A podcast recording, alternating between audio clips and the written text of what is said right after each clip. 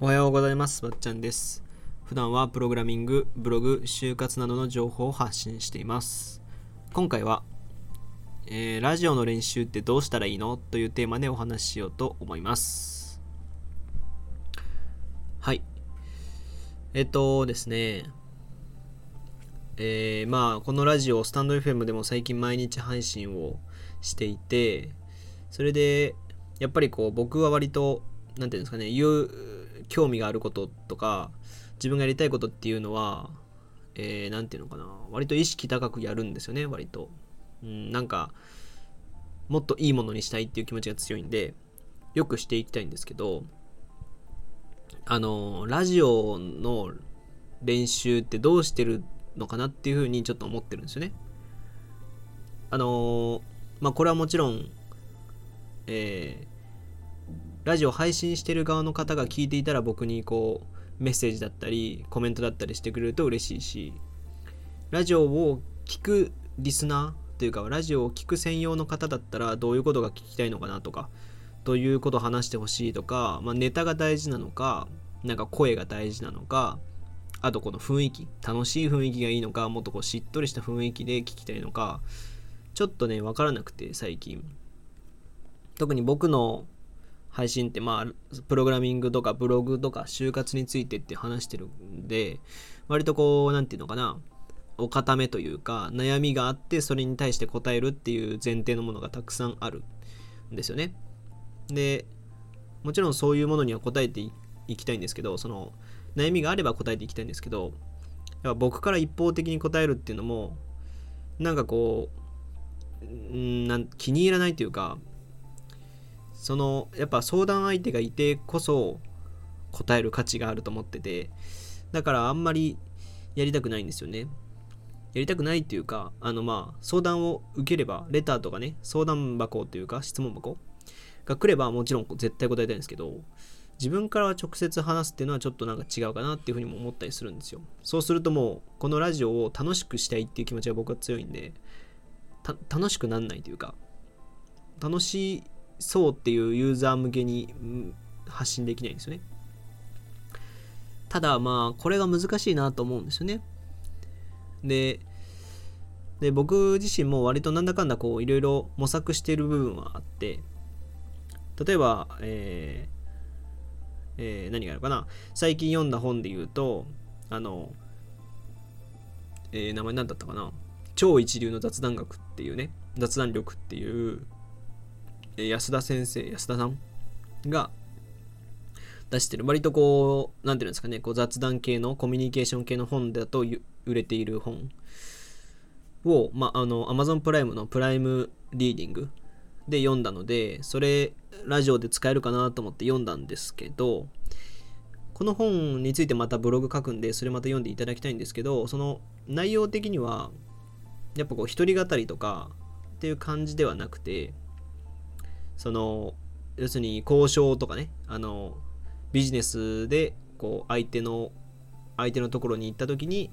こう最初は雑談してそこからこう雑談から本題に移る移り方とかあとその、えーどういうしゃべしゃべるネタが受けるかとかそういうことを言っててまあ使える部分もたくさんあったんですけども僕こういう本読まないんでいつも。使える部分はたくさんあったんですけどあんまりそのうーん、なんていうのかな、ちょっとラジオ向きじゃないな、みたいなところはあったんで、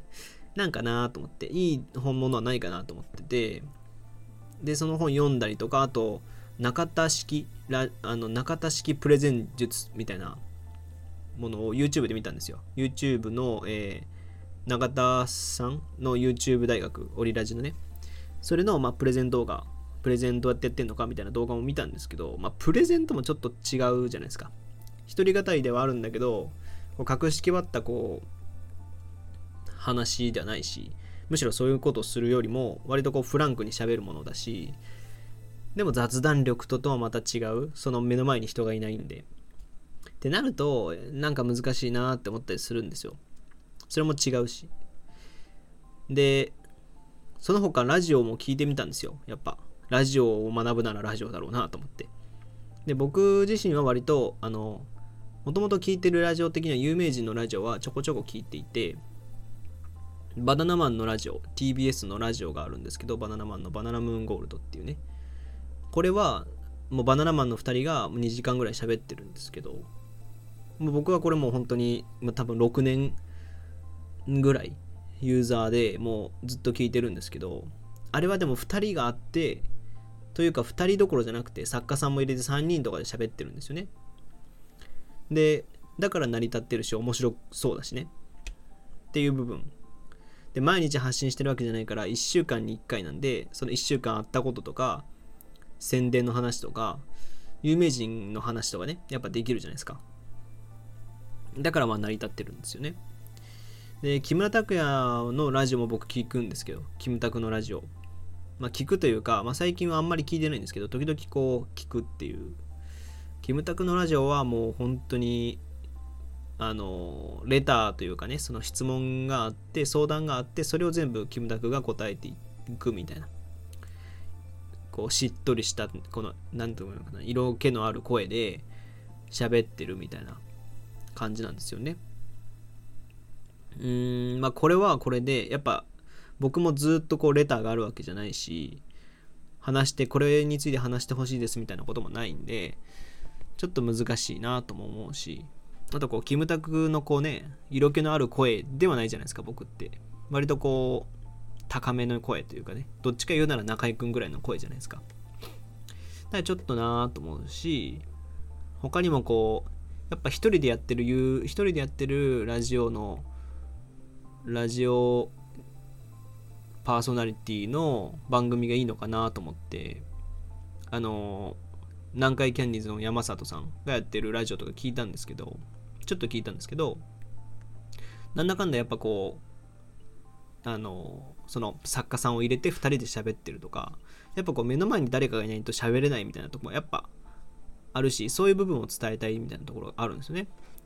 だから毎日配信するにあたってやっぱ難しいかなっていうふうに思うんですよ。だからうんなんかそのラジオ配信者の方はどういうふうにいつも練習してんのかなっていうふうには思ったりするんですよね。うん。まあ、最近の本当にニュースとかエンタメについて喋ってもいいと思うんですけどね。もう今回は本当に純粋な質問だしもうそれぞれのニーズがあると思うんで結果的にどういう方向に行くかもわからないしどういうことを喋るかもわかんないんですけどうん。ただできるできるだけやっぱここのユーザーの方 SNS とかそのツイッターでの要望だったりっていうよりはやっぱラジオスタンド FM でいる人たち内でフォローしてくれてる方が方に満足してもらえるようなものを作りたいとは思ってるのでそのね検索されやすいものを喋るとかそういうことはちょっと控えたいなって思うんですよね。いや僕ブログやってるんでどうしてもそっちの方に脳がいっちゃうんですよ。なんかより、えー、聞かれやすいものってなんだろう？みたいな。こと思っちゃうんですけど。だから前ちょっと話したラジオ、ラジオじゃないわ、プログラミングとブログどっちがいいみたいな、そういうあのラジオをスタンド F でしたんですけど、それが一番聞かれてるんですよね。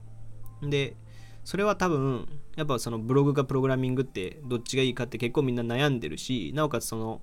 ニーズがあるんですよ。検索ワードとしてのニーズがあって、だから割と人気なんですけど、それを続けるのはまあちょっと考えるどこだな どこだなと思うんですよね。そうするともうブログみたいになっちゃうんでもっとブログよりフランクにやりたいんだけどみたいなところがあってうんちょっとここ分岐点かなっていうふうに思ってますね。なので、えー、あのラジオ配信者の方スタンド FM とか、まあ、その他もろもろラジオ配信者の方であれば